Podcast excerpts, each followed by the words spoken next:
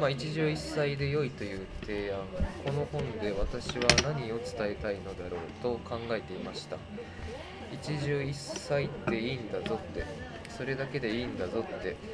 言いたかったのですがなぜいいんだという理由を書いているうちに日本人の持つ知恵の在りかとかその道筋はどこから来たのかまで説明が必要になりました。さっきので言うと初期設定一歩目っていうところで言うと一汁一菜なんですけどはい。それだけを言いたかったはずがそれを言うためにいろいろこう日本人の持つ知恵だったり歴史だったりに触れることになったっていうその広がり。ここで、あのーまた言うてるんですけどその一汁一菜っていうのは手抜きではないんだっていうことなんですよ、その時短とか手抜きとかいうことではない。その合理的に導かれたあの一つの型システムだみたいな話もするんですけど、でこの一歩目っていうかまあこの表面上は、えー味噌汁ご飯漬物っていう方の話をしてるんですけどそれに収まらなかったなっていうのがこの結びに書かれてあって、でこの収まらなかったなっていうところにちょっとこう庭と重なる部分はい。というか、があったなっていう、うん。実にあったな、実に。はい。もともとねこう料理とあとはその庭っていうものって結構、えー、と重なる部分がうん。あるんやけどその一汁一菜っていう型自体が庭に近いっていうよりは今日は庭あ庭じゃない、えー、と料理全体の話もやりつつそねその型型を軸に紐解く感じになるのか？いや僕はねこれを読んでて、うん。まあ、型っていうよりかは、まあ、まあその型は結果なんでね、うん。あのそれになぜその型なのかみたいなところがどっちかというと面白いんかなと思ったんですけど、まあ、もっとあの僕は広い読み方をうん。今回はしましたね、なんかまずもうい一発目ですね。すぐ料理から飛び出してしまうからねこの本は。P P あえっと P8 ページ。P8 ページ。これなんか定番化してきました。ね食は日常あ P8 ページから9ページですね。はい。で僕この本で結構面白いなと思ったのが食事の概念なんですよ。食事の概念。それ9ページに書いてるんですけど、はい。読みますね、はい。えー人間は食事によって生き自然や社会他の人々とつながってきたのです。食事は全ての始まり生きることと料理することはセットです。でこの言い方食事によって生きっていうところで、うん。僕らって食事って聞いた時に食べることしか大体思い浮かばんと思うんですよ、普通に食事っていう言葉の使われ方として、うん。あの食事を共にするとかはい。あの人と食事してくるとか。うん。食べることがまあメインイメージ多分そうやと思うんですよ、けどここで人間は食事によって生きっていうちょっとこう人生全体というかうん。の、食事をして生きではないそうね書き方としてね。食事によって生き食事によってっていう書き方をしてあってでもう一つあのその続きで、まあ、自然や社会他の人々とつながってきたっていう言い方があの、まあ、ジル・クレマン、まあ、これはもう何回も名前を出していくと思うんですけど、はい。あのジル・クレマンの「動いている庭」で語られてた庭の、えー定義。その人間と自然と人間の関係の現実。うんっていうその、まあ、自然と人間がどういうふうに関係するかっていうのがまあ庭なんだっていうところで結構食事と重なりそうなんですよね。食事によっていきうん。自然や社会他の人々とつながってきたっていうところで言うとで、えーこの食事でもじゃあ食事って何なんみたいなところを土井さんちゃんと書いてうん。くれてて、これが36 36ページ。P36 P36 ページ。ページの「料理することの意味」っていうところで、4行目、えー私たちは日頃ご飯を食べることを食事すると簡単に言いますがそうまさにそうなんですよね。そもそも食べることは食事という営みの中にあることで単に食べることだけが食事ではありません。食べるとなれば家族の誰かが買い物をして材料を用意する。野菜を洗って下ごしらえをする。ご飯を炊いて菜を煮て、えー汁を作り魚を焼いて盛る。そして食卓にその皿を並べるのです。このように物を食べるとなると必ず一定の行動が伴います。その食べるための行為の全てを食事と言います。はい。これねこういう言い方してる人僕他におらんのちゃうかなと思うんですけど、でまあこのちょっと後に生きることの原点となる食事的行動っていう言い換え方とかにしてあって、その土井さんってその食事っていうのを何やろな食事ってちょっと硬いやん。うん。うんなんですけど行為として見てる。で食事的行動。だい生きるために人間がこう体を動かすっていうところでその食事っていうことを見てはってであのまあ僕やっぱり訂正庭のラジオなんでその食事とじゃあ庭ってどういう関わり方をしてんのかなとかいうのをまあ人よりもちょっとそういううがった読み方というかうんでずっと結構深く考えてたんですよね。でさっきので言うと、まあ、食事と庭って重なりそうなんですよ。うん。けど食事はあの行動なんですよね。いや庭って場所の名前なんですよ。場所ね。言うたら。でこれがどう重なるんかなっていうふうに思った時に、まあ、これ何回も読んでてあって思ったんですけど、また9ページ戻ります。P9 ページ。P9 ページの、えー何行目かちょっと分かりませんが、えーいきますね、えー暮らしにおいて大切なことは自分自身の心の置き場心地よい場所に帰ってくる生活のリズムを作ることだと思います。その柱となるのが食事です。一日一日必ず自分がコントロールしているところへ帰ってくることです、っていうのを書いてあってでこれってまあこれを読んだだけでも結構庭とあこれ庭の結構大事なところやなっていうふうにも思いましたし面白いのがそのこの心の置き場とかうん。心地よい場所、その柱となるのが食事って言ってるんです。ようん。で土井さんは食事を食事的行動要は動作で見てるんですよ。うん。つまり人間が動くことによってできる場所の話をしてるんです。うん。で心の置き場って具体的な物理的な例えば台所に限らずそのちょっとあこれやってたら落ち着くわみたいなうん。場でもあるし、まあ、実際の、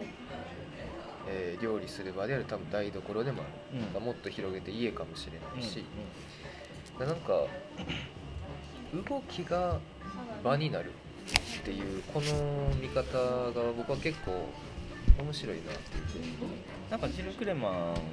ンについて前回話してた時も結局その振る舞いとか道筋みたいなところをあの総じて庭みたいな感じで言ってたところともつながってくるかなと思うね。だから動いている庭っていうのが、そのまさに動いている庭なんでうん。結局、まあ、人間で人間に限らず石たちあらゆる生き物が動くことによってたまたまその時見えている景色っていうのが庭うんですよね。だから庭って言ってしまうとちょっと硬い不動の場を思い浮かべるけどうんその場っていうのは、まあ、動的平均みたいなもんですよ。動的平行や平行。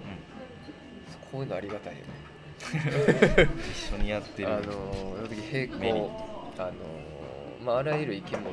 まあ自分僕らの体もそうですよね。はい。その外から見たらそんなに動いてるようには見えないけど、まあ、いろんな機能の働きの、えー連続的な、うん。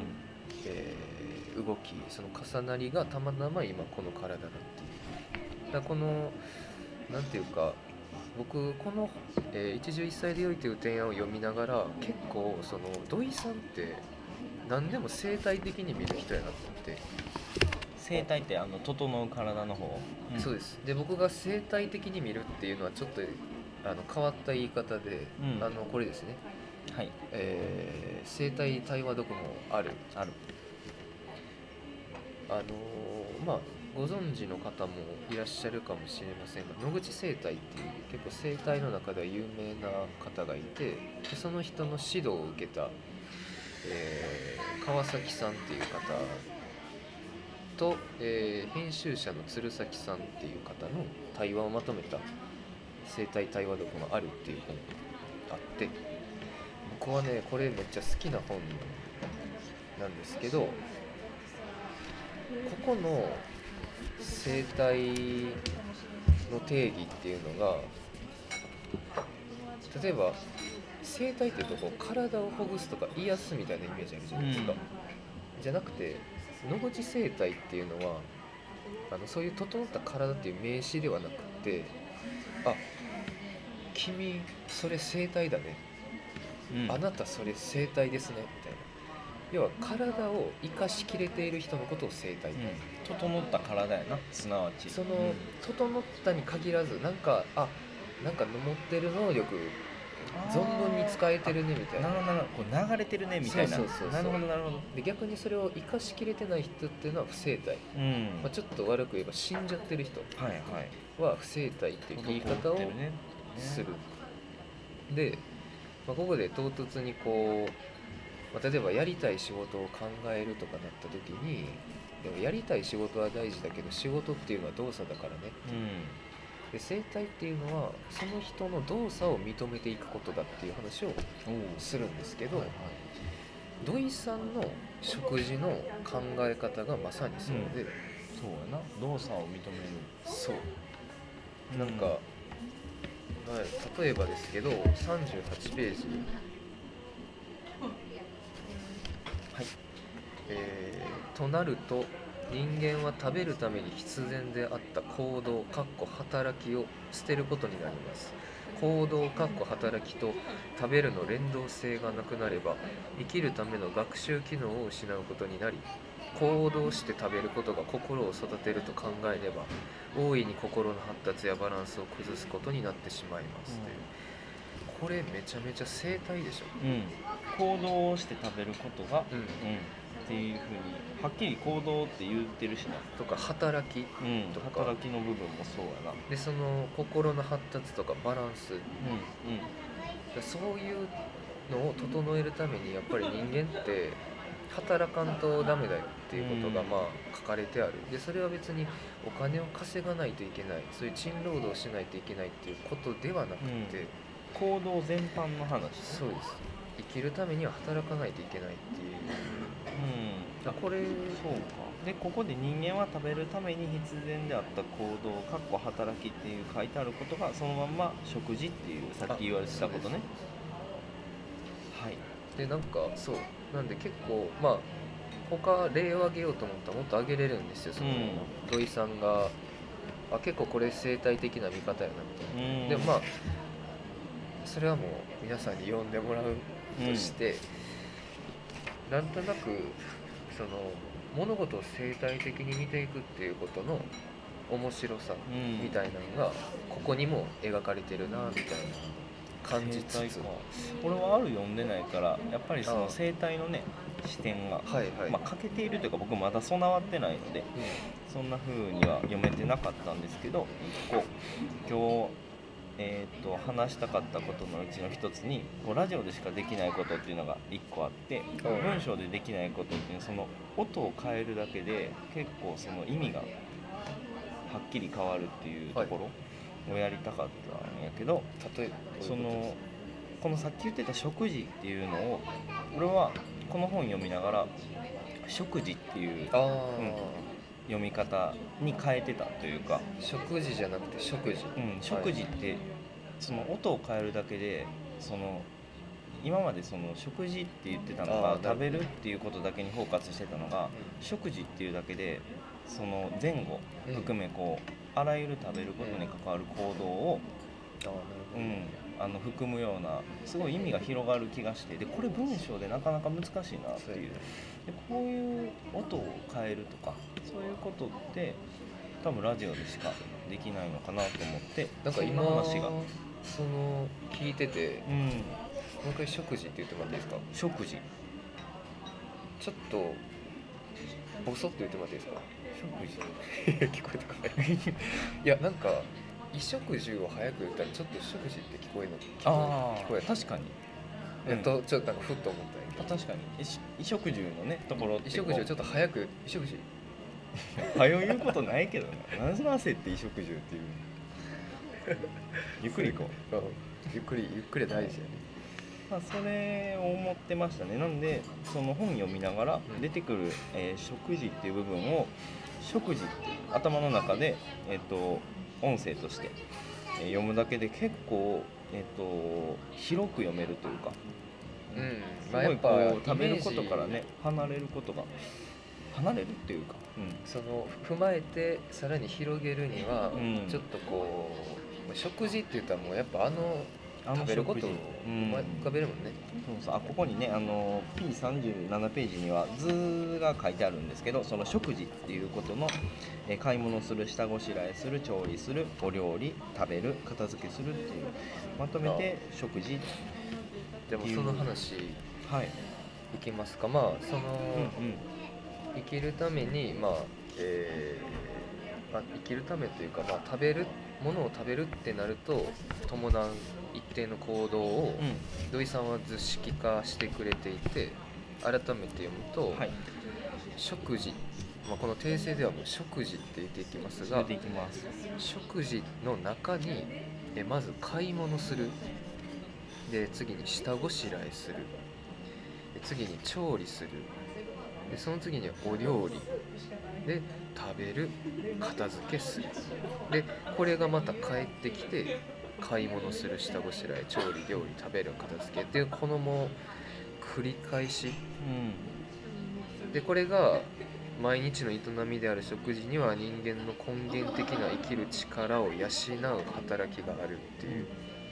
っていうことで書かれてるんですけど僕ねまあまずこの調理と料理どう違うみたいなこともあんねんけどうん。これ土井さんならではな気もすんねん。はいはいけどそうやな調理とお料理がプロセスで分かれてるんだよねだそこが土井さんのねちょっとこう特殊なところでもあって、うん。だ料理しなくていいんですよっていうことを言うのは多うん分ここら辺のことやと思う、そうやな。で、まあ、たただそこはちょっと置いといて、うん。僕がちょっと面白いなと思ったのは、まあ、これ土井さんの上げ足を取るわけじゃないんですけどあの食事が買い物から始まるんですよね。そのっていうのはつまりすでに死から始まってる。うん。うんでも本来人間が食べるには生きてるものを殺すっていう段階が絶対にあって、うでそこが抜け落ちてるんです。んはい。この食事には。うんでただあの土井さんももちろんそのことは分かってるんですよ。だこここは、えー大衆一般の図式としておそらくは書かれてあるんですけど、でもまあ大体食事って言ったらそうですよね。本来の？あいやまあ本来というかそのあ一般のあ一般の方の食話ね。事で言うと、まあ、大体がやっぱ買い物から始めるトですよね。ででここがあの僕はなんていうか何ですか庭と、えー食事の、えー、何でしょう切れ目。がその例えば台所っていう場合要は死を扱う場所うん。うんなんですよ。で台所っていう場の重要性みたいなこともあの、うん。料理と利他の方やったかな語られるんですけど、うんあのあちょっとそっち読むか。先そっち行ね、きましょう。うん。まあ、そんな長くないんで。ここ結構僕もうメインの話やと思ってるんうんで、あのいきなりしたかったんですけどね。うんうん。うんえーっと料理と利他を持ってはる方は P17 ページ、えー私たちはコロナを経て本格的に環境や自然という問題と直面して考えないといけない、えー壮大なプロジェクトも重要ですがそれよりも私たちの日常と自然ということを考えた時に台所という場所の重要性ですよね。自然との交わりとしての料理。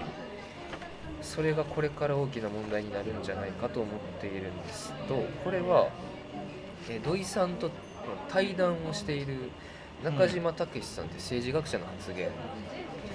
中島さんの発言なんですけどでこの料理と利他って、まあ、この一汁一菜もそうなんですけど、うん。台所っていうことは語るんですがうん。やっぱり買い物始まり台所にめっちゃ可能性あるやんっていうことは語るんやけど、はいはい台所あんま出ようとしないのようん。であので、まあ、自然との交わりとしての料理と。かでそれが環境問題。いや環境問題はまな板から考えられるよっていうことがここには書かれてるんですけど、でも、まあ、僕ら第1回で人類対比化計画を読んできたこともありはい。いやいや台所でとどまってていいの？っていうのが まあその庭師としての見え方でもあるんですよ。うん。っていうのは台所っていうま場はあくまで死を扱う場所でで庭っていうのは生を扱う場所なんですよ、うん。メインはねもちろん死もあるはい。けれど、うん。だ言うたらこの食事の図の買い物するの前が庭やと僕は思ってる。うん。でいろんな、えー作物人間が食べるためのものを育てる場所これ庭ですよ、まあ、畑とかも含めて僕は庭って言っていますが、でもう全てをねそこで自給するとか云々ではなくてそうです、でこの下ごしらえする調理するお料理っていうのがまあ台所という場うんなんですよね。だからこのなんやろ食事と庭がさっき僕はつながりそうっていう話をしたけど、うん。ある意味ここが切れ目なんですよ。うんうん。買い物から始まるっていうのが、えー食事と庭の切れ目なんです。はいはい。でもっと面白いもっと面白いというか後もあってこの片付けする。はい。で僕ら今あの会社でねちょっとコンポストの授業を始めようっていうことで、あのまあ、各家庭で、まあ、自分たちで作ってちょっと実験を行っている最中なんですけどこの片付けするっていうのも結局最後はゴミ箱に捨てる生ゴミとかもゴミ箱に捨てる。でそれを焼却処分する。っていうところでもう切れてるんですよ、うん。でここを例えば野菜くずとかをじゃあコンポストにしようでまあコンポストってまあいろいろあるんでややこしいですけど僕らは消えろっていうやり方をやってるんでまあ消えてくれる。でゴミにならない。っていうところを、えーやってるんですけどなんか食事の前後に実は庭がうんあって、うん。うん。まあ、この図式ではそこ若干ブラックボックスになってるというかそこでこう両端どこかわからないところからスタートしてどっかわからないところに帰っていく感じがあるけど実はそれって庭があるんじゃないっていう話ね。だからそれだけでいいんか。うん。でこれがまあ食事と庭の境目。だうん僕は一緒だとは言わない。うんうんあのあんまり広げすぎてもあれなんで、うん。輪郭ははっきりさせとこうと。だから食事と庭にはここの境目がある。でつなぎ目でもあり切れ目でもあうん。るで多分僕らは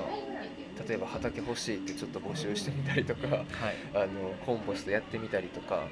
実はこの食事とすごい隣接しながら庭っていうことを考えてたんやなっていうことをこれを読んで僕気づいたんですよ。はいはい。だからえーっと何でしょうねだからこそ何やろな。食事っていうことをうーんただ食べることとかって全然考えてないし、僕らが庭を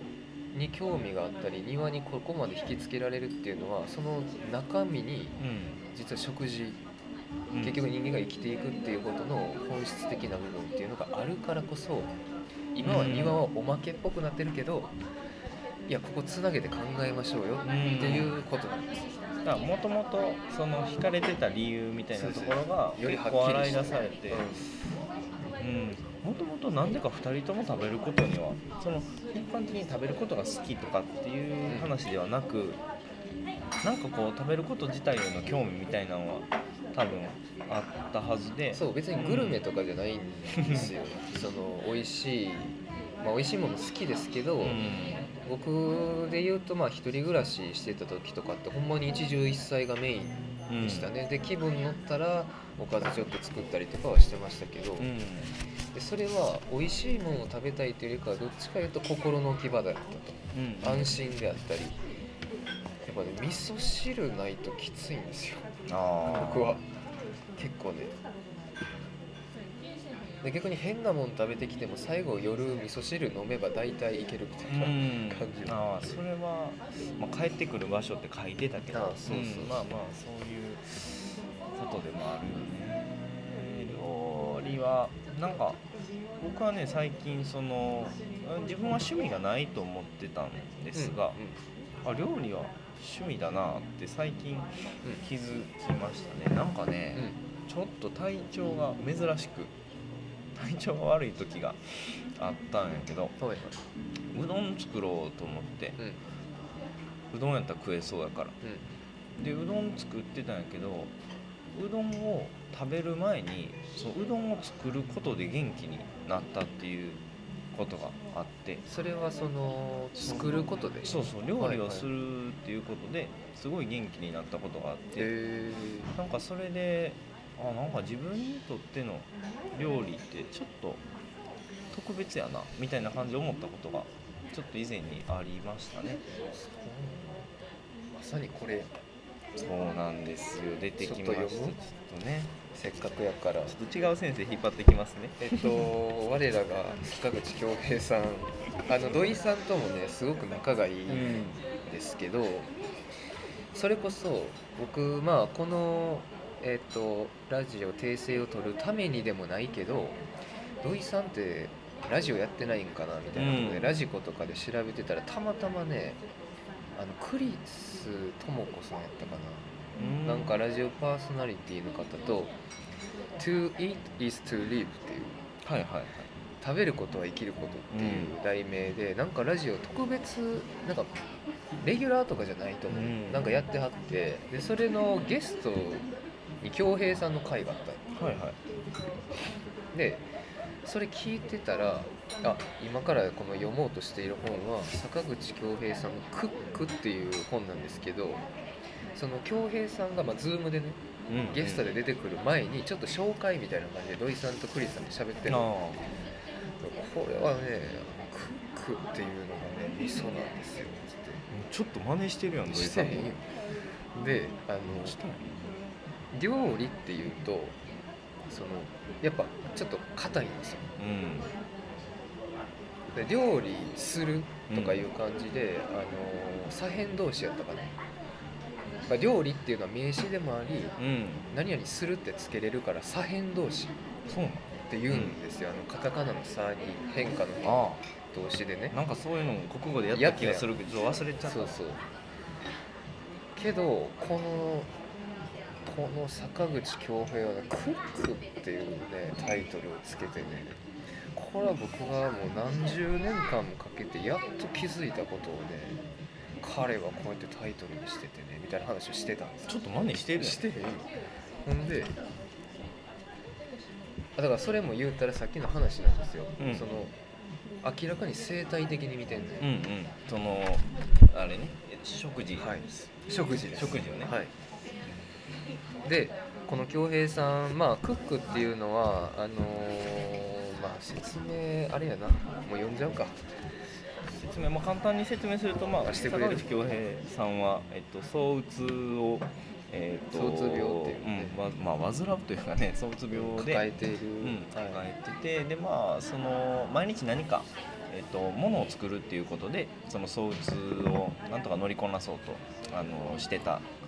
まあ今もしてるけどあのそのように努めてたことが、え過去にありました。でそのうちの一つに、ま例えば編み物があったりとか、えっと自分でギター楽器作ったりとかそういうのがあったんやけどあの料理を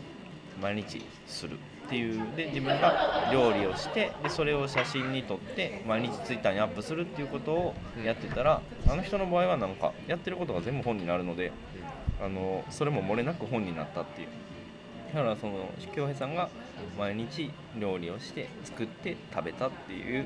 ことの記録がそのまま本になってます。で最後にエッセイというかちょっとした、えっと、文章がついてて料理とは何かっていう文章ですね、ちょっと根源的な、はい。うん。まあ、不意に読みますと、はい。この食べるという行為から少しだけ体を動かしまた元気に動く自分に戻すための方法を見つけることができないかそれが僕がこの本を書くようになった理由であるっていう。とかえっ、と、まあ、料理を作るためにはとても深い思考が必要で、えーそれに手の動き舌や鼻の動きつまり複雑な体の動きが連動している必要がある。文字だけを見ればとても大変なことのように思う。しかし料理は頭で考えるのとはちょっと違う。体の方が先に動いて体がちょっとこっちに来なよと誘うような感じで思考を促してくれる。だから料理をするのはやはり体が主体で体が思考を引っ張ってくれるここがポイントだと思っているその躁うつの状態ってもう頭だけがグワーって働いてきどんどんきつくなっていくっていう。そのうつの時ね。そうですそうです、でその時ってやっぱり体が動いてない。で多分冷えてるんですよね、でちょっとでも手の先あのー恭平さんでいうと手首から先運動という話もするんですけど、そのどんだけ体がきつくても手首から先は動かせる。うんうんでこれはあの神田橋ジョージさんっていう精神医学の、まあ、結構権威の人が言うてる話なんですけどうん。もともと人間は二足歩行じゃなくて四足歩行だったと。うんだから足が動かなくても手動かしとけば足動かしてるようなもんやみたいな。なるほど。ってことを言ってて。だまあちょっとこう作業療法的に料理を捉えている。うんうんでそういう恭平さんをゲストに招いてしゃべるっていう土井さんもやっぱそういうところで料理を見てるところがあるっていう。で僕も逆に言うとというか庭を僕はそのように捉えてとにかく8月9月去年の8月9月に、うん。たまたままあひょんなことから庭の手伝いをする。でその中で僕は自分が回復していくのを感じたんですよでやりたい仕事は大事だけど仕事っていうのは動作だからねと。で頭で考えててもダメであこれなんか自分体動かしてたら調子ええわ。あーじゃあ庭の仕事にも何かこう体の方が先に動いてでこうちょっとえ誘われるような感覚があったってことやな。とにかく調子を僕も崩しやすい方なんですけどあんまり崩れない。庭仕事やってると。そうそうそう、ん。やっぱ日の光浴びて汗流して。まあ、夏は特にね。そうそうそう、うみんなと喋って笑って心地よい。運動も足りて、うん。でご飯も美味しくて。っていうその庭も結構料理的に回復の、えーターンというかねうん。として僕は捉えてるんですけど。でまああのーなんですかねさっきの話に戻るとと言いますかこのさっきちょっと料理と利他を読みながらも言ったんですけどその土井さんはやっぱ料理まな板台所っていうところから、えー環境のことを考えるみたいなことをまあしきりに訴えるわけなんですよね。で僕らが「一汁一菜で良い」という提案を読もうと思ったきっかけも一つはそこやったと思うんですよ。やっぱり最近ねコンポストとかやったりして意識が向いてはいるのでね。で人類対比化計画の根本も一つはやっぱそこなんで、で庭っていうのはあのーまあ、庭っていうか庭師かな、まあ、どっちともやけどやっぱり環境問題っていうことを、えーがすごく僕は軸になると思っていて、で僕の関心もそこにあるんですけど。でそのじゃあ料理が、えーいかにその環境問題に関わってくるのかっていうのを、まあ、もうちょっと食食事っていうのは何なのかみたいなところをさらにえ深掘りはいしていきたい。していきましょうこう書いてくれてるんですが45ページ、P45 のえーっとお料理を自分で作るのであればどんな食料どんな調味料を使うかを自分で決められます、えーどんな食材を使おうかと考えることはすでに台所の外に飛び出して社会や大自然を思っていることにつながります。その食料をどこで誰から求めるかどこの産地のものなのかどこの海で採れたものかを知れば食材を通して多くの人や自然と関わっていることがわかるでしょう。目で見て手で触れて料理することで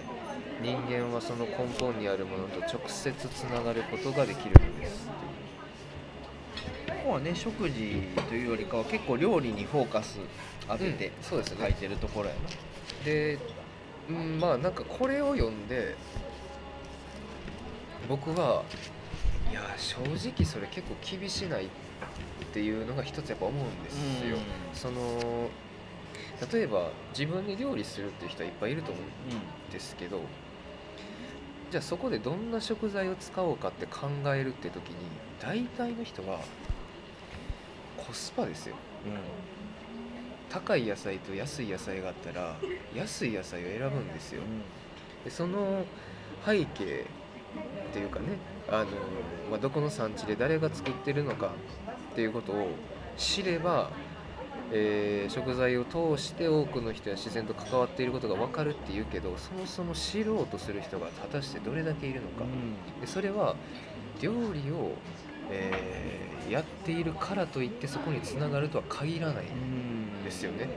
正直。うん、結構高い壁ある高い壁ねここは、土井さんはそらつながってるやろうけど、うんでこの人は多分産地に出向いたりとかもすごいしてはる方やし、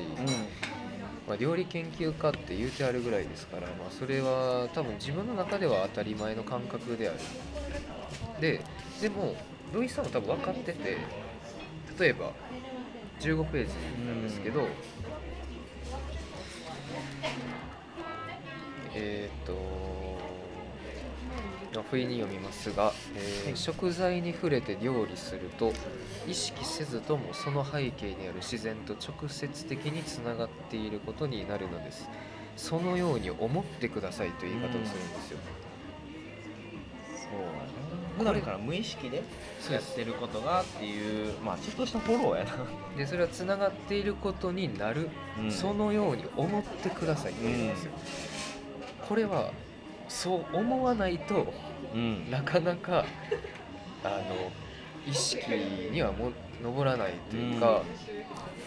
だからちょっとこう意識しましょうっていう話をしてるんですよね。ただ土井さんは一貫して自分で野菜作ろうってことを一言も言わない。うん。思ってくだささい思うことになります。でこれがなぜなのかは僕には分からないい、うん、けど、うん。まあ、自分がもしかしたらやってはらない僕土井さんのこと詳しくないから分からんけど自分ではやってないことだから言わない。ねいや俺土井さんはやっぱりその料理自体のハードルを下げるっていうのにかなりフォーカスしてるからそう自分で作るっていうことをやっぱり入れるだけでかなり料理がやっぱりその多分そうやって言ってきた人って結構多くいる中で多分土井さんはそれを言わないっていうことを多分 いや選んでんのかな忘れてたけど一汁一菜で良いという提案の本やからな。そうやな。の野菜作れなんか書くわけない。一汁一菜で良いっていう提案の中でまずは大根を作りましょうってなったら 多分みんな本閉じるやろな、うん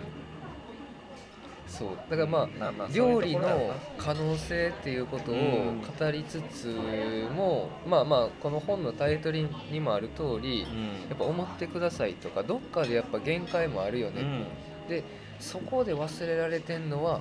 庭ですよねっていうのが、えーうん。庭師的なあの視点ではあってただねあのなんやろその、まあ、買い物から始まってるみたいな話をしたけど、ん。まあ、僕ら自身別に作れてるわけじゃないし作りたい気持ちはあるけど野菜とかね、うん。食料を。で作りたいと思ったからといって自給率100%なんてこともないんですよ、絶対どっかから買い物したり、まあ、あるいは交換したりもらったりとかも含めてあの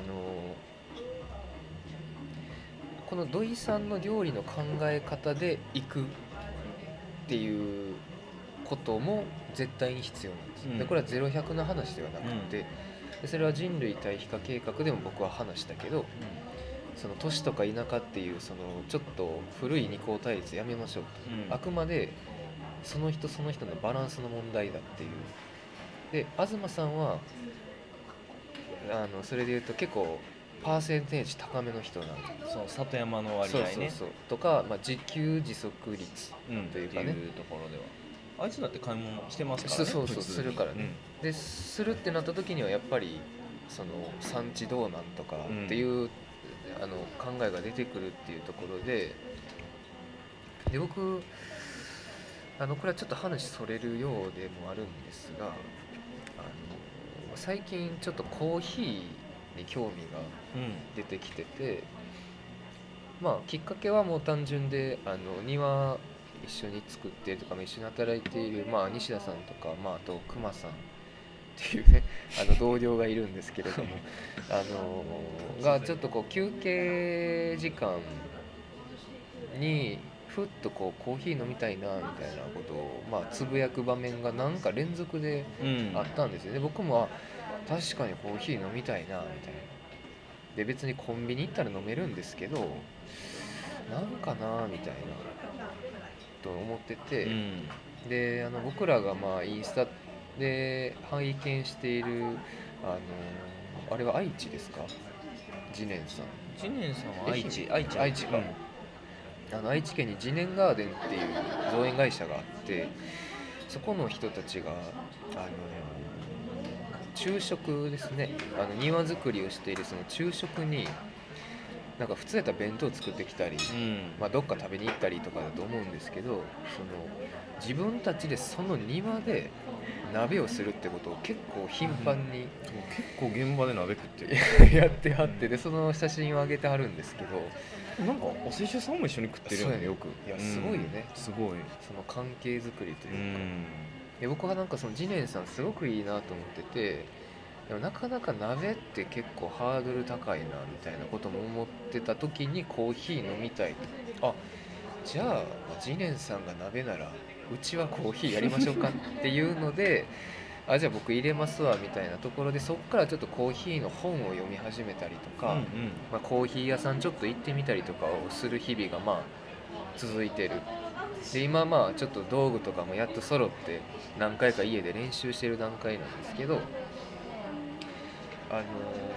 僕がこのコーヒー面白いと思っている一つの理由が例えばこの一汁一菜で良いという提案にも書かれてるんですけどその買い物する基準として例えば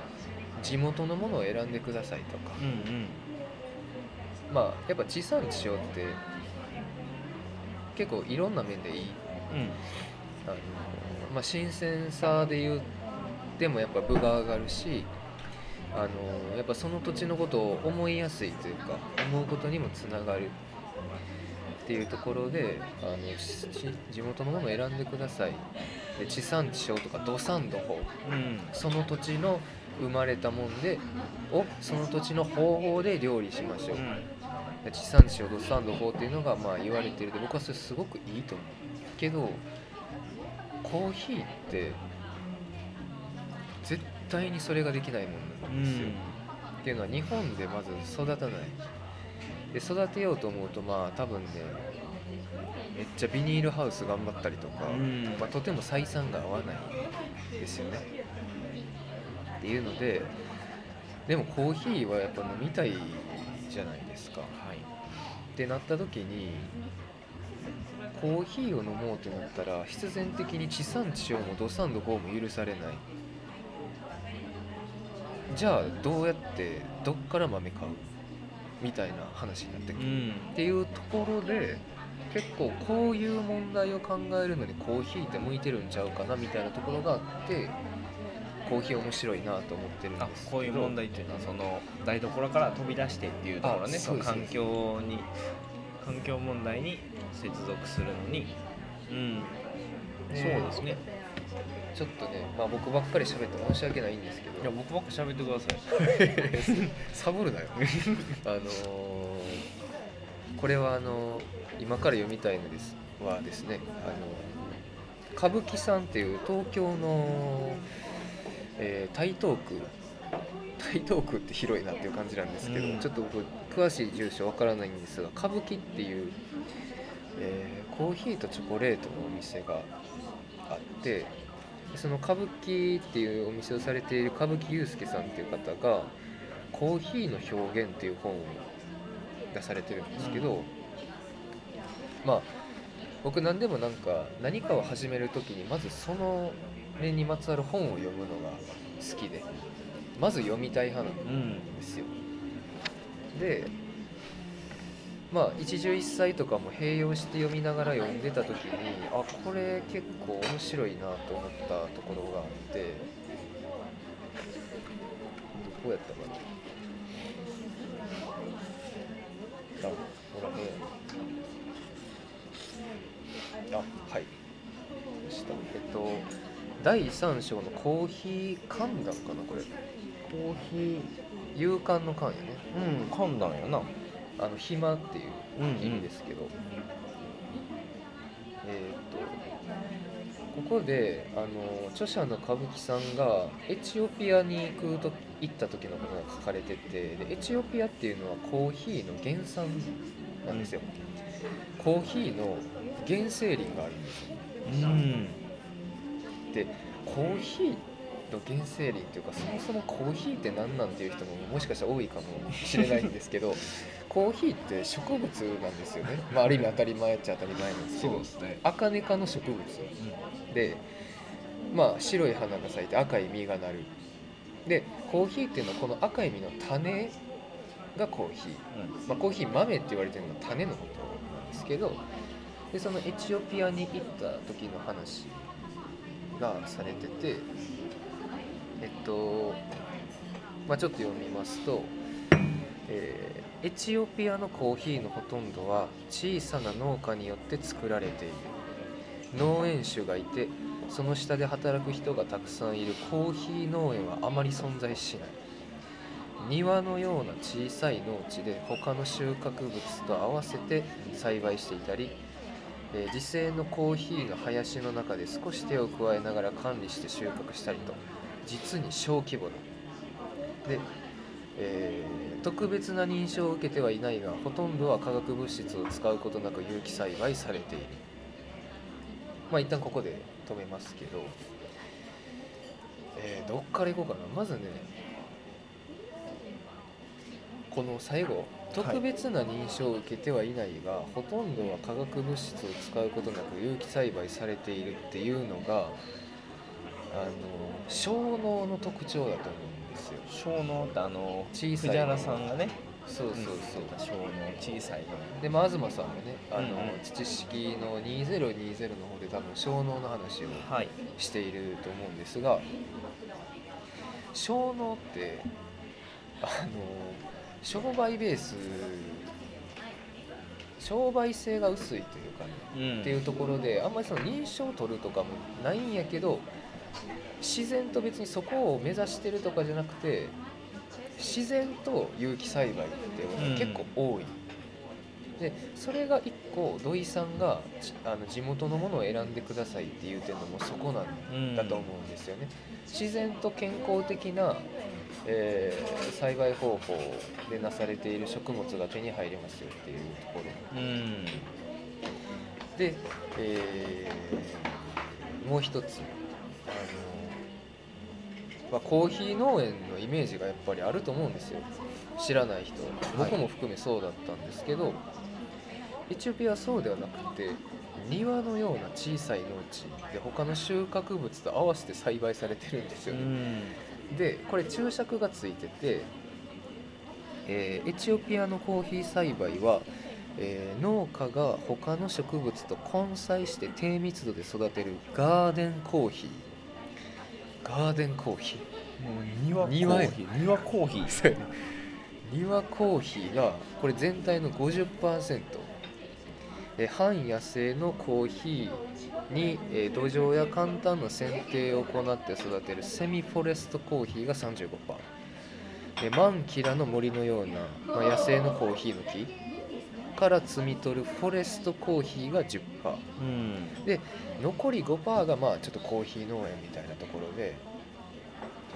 でつまりエチオピアのコーヒーを飲むってことはほとんどがこういうガーデンコーヒー的な小農で栽培されてるコーヒーを結果的に飲む。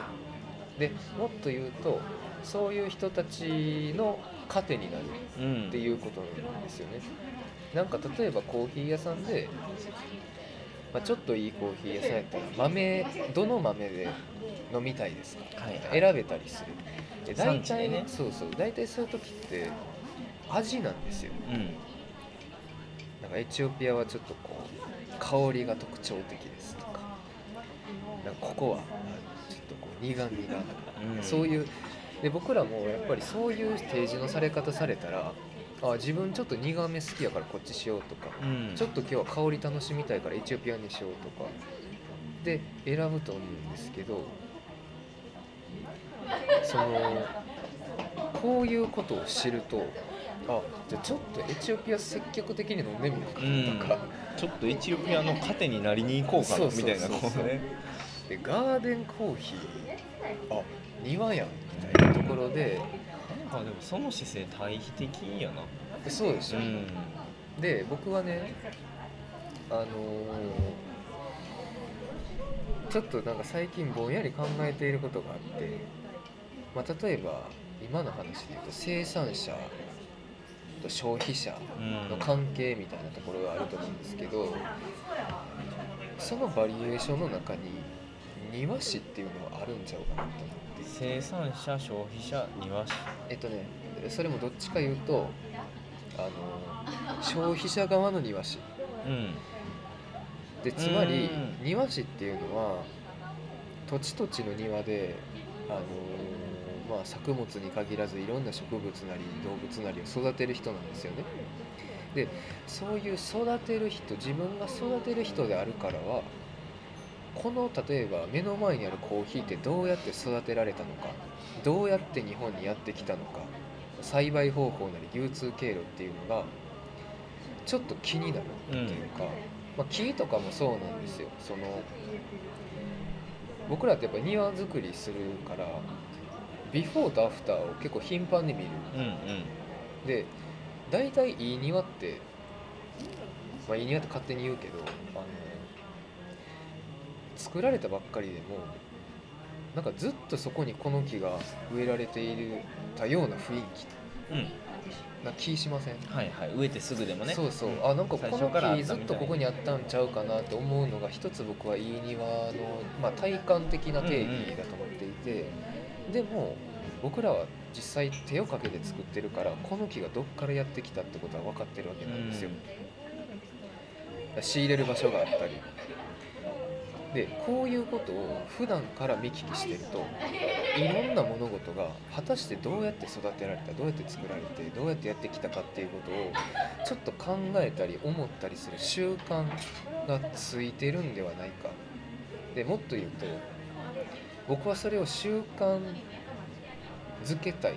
みたいなところがあって、この「一汁一菜で良い」という提案の終わりの方に土井さんがあのなんかタケノコの皮を剥くシーンがあるんですよ。あああったね。あったでしょ、うんうん、で自分は料理人の習慣としてそのいかに同じ作業だったらそれを効率よくするかっていうことを考えてしまうみたいな話をする、でそれが料理人の習慣なんだ。でここでピンとくるわけですよ。じゃあ庭師の習慣って何やろ？うん。って考えた時の一つが僕こういうことやなと思ってそのものにものをまあだから土井さんはその手で触れて料理することが大事だ。それが思うことにつながる。でそのものに手で触れるっていうことでこのものがどのような手で育てられてきたかっていうことを想像するっていうことがあり得るんじゃないかなっていうのが、あのまあ、僕の今の感覚でただそれはそのように思ってくださいなんですよ。うん。そうやな。そう。でそれが、まあ、ちょっと飛躍しますけど僕は、えーまあ、前回話した人類対比化計画と動いてるに合わせた時に見えてくる人類庭歯科計画の一つのありようなんじゃないかなと思ってるんですよ。うん。その自分も育てるし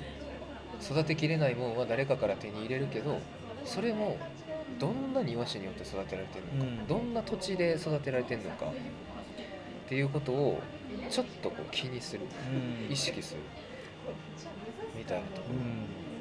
うん、加えてそれを、まあ、自分が購入するなりっていうことで少なからずこうその、えー育むプロセスにうん。自分からこう積極的に参与していくみたいなところがだからもうただ買うだけっていううん実は一方通行の感じではない、うん。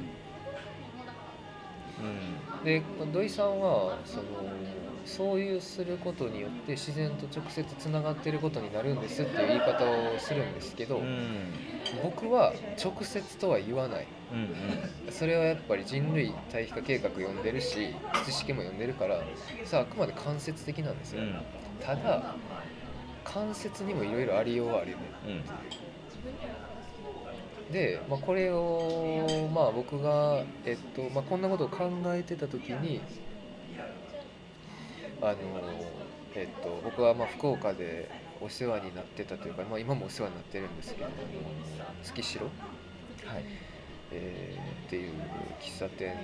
の、えー店主である平塚さんから、まあ、第1回目の訂正面白かったよみたいな感想が LINE で届いてでその、まあ、言うてはったんがそのあえっと田舎あるいは里山でなくてもあの人間にその対比化その生前対比っていう可能性が残されているんだっていうことが分かってよかったみたいなことが書いてああって。逆に平塚さんはあれ読んだだけやったらちょっとちょっとやっぱ自分では難しいなって感じてたってことやな。で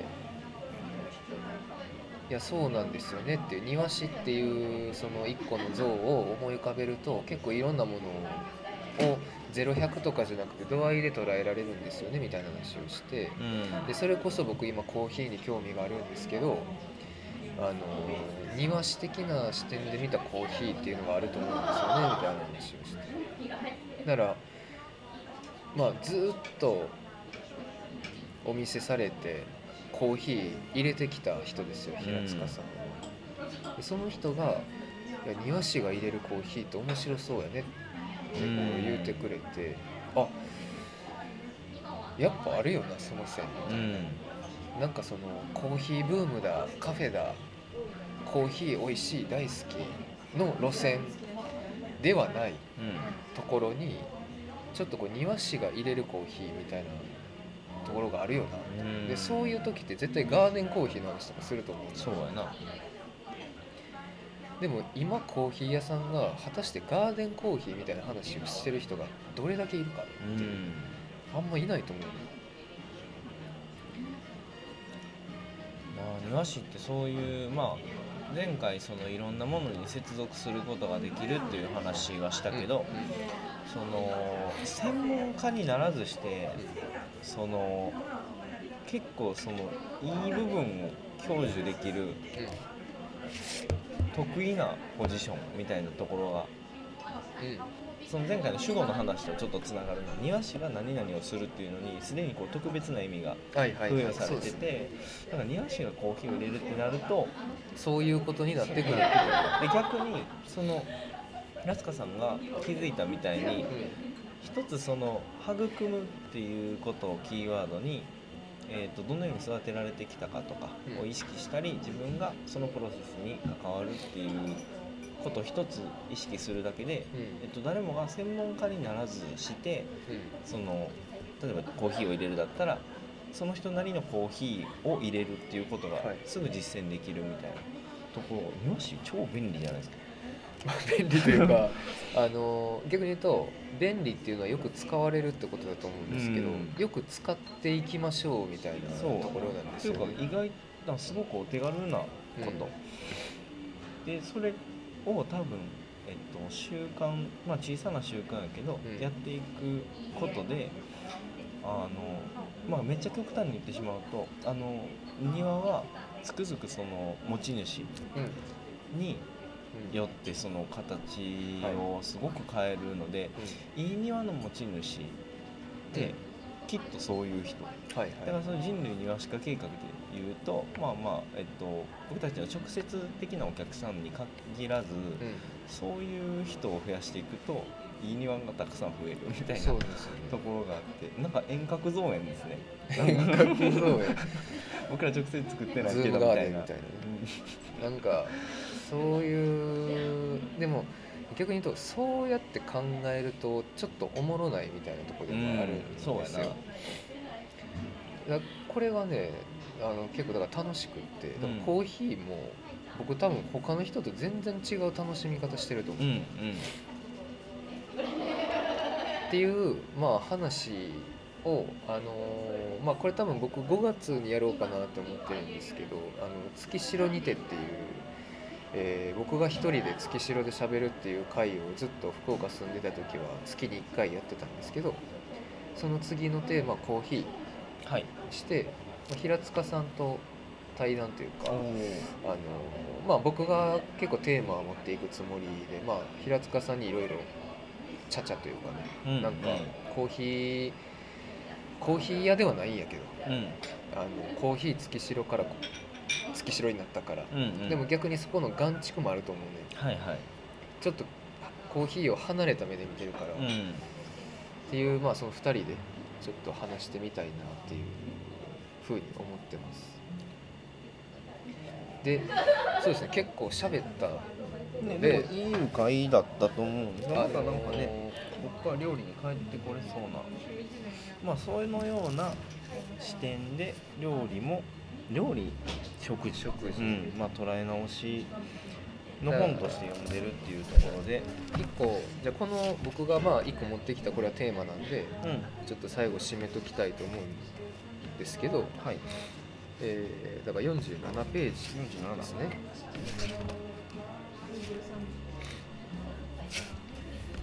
まあこの言葉も面白いなと思う。結構有名なうんフランスの政治家で美味来産を著したブリア・サバランが、えーあなたの日頃食べているものを言ってみなさい。あなたがどういう人間であるか言い当ててみせましょう。これは結構一見乱暴のようにあの思うんやけど、うん。でもいや割と当たってもいるなっていう、うん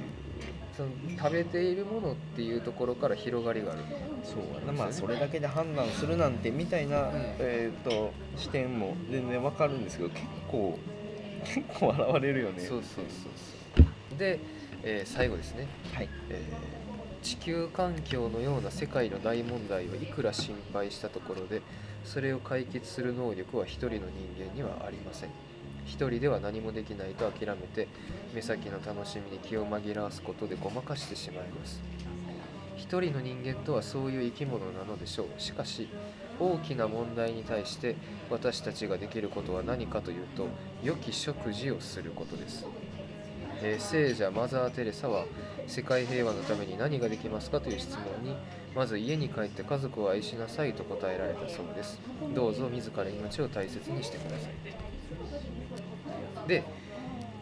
ここに僕は付け加えたいと、はい。良き食事をする。でそこにはやっぱり庭っていうこともよりあった方がいいよね。うん。で良き食事の中には庭師的な視点っていうことが、えー必要だとも思うし、えーこれ今まで話してきたことをまとめると食事っていうのは庭へ至る扉なんではないか。うん。で良き食事っていうのは必然的に庭に結びついてくる。うん。で逆に良くない食事っていうのは庭と切れてるんですよね。うん。その庭に切れてるというかは庭とつながりにくいうん。と思っていて。そうやな。であのーなんでしょうね。その僕、まあ、前回もね西田さんとすごく喋ったと思うんですけど庭ってやっぱり風景主義鑑賞主義っていうのがあってやっぱ見た目がやっぱ第一なんですよね、でそれ僕はつまらんってずっと言ってるんですけどでこれなんでこんな庭がそこまで鑑賞主義風景主義なのかっていうところに食事が失われてるっていうのが逆に言うとあると思っていそうやな。てそのまあ家庭料理っていうのが失われつつあるっていうことはこの一汁一菜でも書かれてるんですけどあのだから庭もおもんなくなってるんちゃうの？そこはもう大いに関わりが深いんじゃないですかね。だから庭を考えるにはやっぱり食事っていうのを考えないといけないというか、うん食事からやっぱり庭に至れるし逆に言うと僕らは職業的に庭師をやってるからこの相互方向に食事がこうあってほしいから庭がこうあってほしい、で庭でこういう楽しみがあるからこれ食事に生かせそうやなみたいなこととか。うん。だこの料理は料理じゃない、まあ、料理も含めた食事は庭へと至る一つの扉なんじゃないかなみたいなことを、まあ、庭師なりに思う次第でありますなんかやっぱりその風景主義鑑賞主義に、えー、と単純な、えー、とうん。うんちょっとした打開策みたいなんとしてよくやっぱりエディブルガーデンが引き合いに出されがちかなって思うんですね。でそのそうやって言われてる edible garden ってうんそこで取れたものを食べれますよみたいな。言うたらうん。まあ、えっと、ブルーベリーとか、うん。うんそれこそまあ食用になるものがうん。いくつか植わってるよっていうことで話が終わってしまってる気がして、うん。そのやっぱり edible garden っていうモデルを売るだけでは、えっと良き食事にはなかなかつながりにくいと思ってて、なんかこの辺が結構課題かなとは個人的には思ってます。どうしてもやっぱり前このラジオで喋ったかな？そのもちろん食べれるものは植えたいとうんうん。前のなんか最後の方に喋ったね。なんか海外ってあんまり畑と庭って分かれていないよねっていう話で。うんなんかそれやっぱり良き食事を生むための装置としての庭っていうのはうん一つの形として考えていきたいうんなとは思ってます、うん、逆にこう食を抜きにした庭ってまあもちろんねそのまあそんな庭ばっかりじゃないから、う ん今の庭のほとんどは僕はそうやと思ってる、でまあ、僕らも多分仕事で受けていく中では多分ほとんどが全然その食とは関係ない庭っていうのをあのい作っていくことになると思います。せいぜい あのバーベキューやるぐらいです。はい。やけどうんなんかそうじゃない形っていうのを考えていきたいうんですね。あでもそういえばたまたまあれですね。僕が次もしかしたら個人的に受けそうなお庭がはい。パン、パン教室のアトリエのはい。お庭かもしれないのでかもしれない。もしかしたらもういきなり食そうですがね。来てますからちょっともしかしたら、まあ、そのおせしさんとの話の中で、えー、といい取り組みができるかもしれないのでなんか事前にこういう話をしといた方がいいですね。僕も、うん。備えることができるので。まにね。まあなんかちょっと収束した感はいありますね。収束。こう初めて、うん。初めてか、まあ、2回目やから初めてもクソもないけど 一回休憩挟みますか？あ。ね。そうですね。一回ちょっと切ってはい、第2部みたいな感じであラジオらしくうん、ちょっとそういうこともやっていけ ちょっとなんかあれやね。今回、うん、前回いきなりこう話の途中からわーって始まったけど今回なんか割と順序立ってたから、まあ順序立ててきたからねそうやな。僕が、うん。はい、じゃあえっと一回休憩切りますね。切りましょうか。はい。はい。ではまあじゃあえっと僕はこれがねちょっと何分取ったんかわかんないですけど第2部第2部でお会いしましょう。僕はお花摘んできます。はーい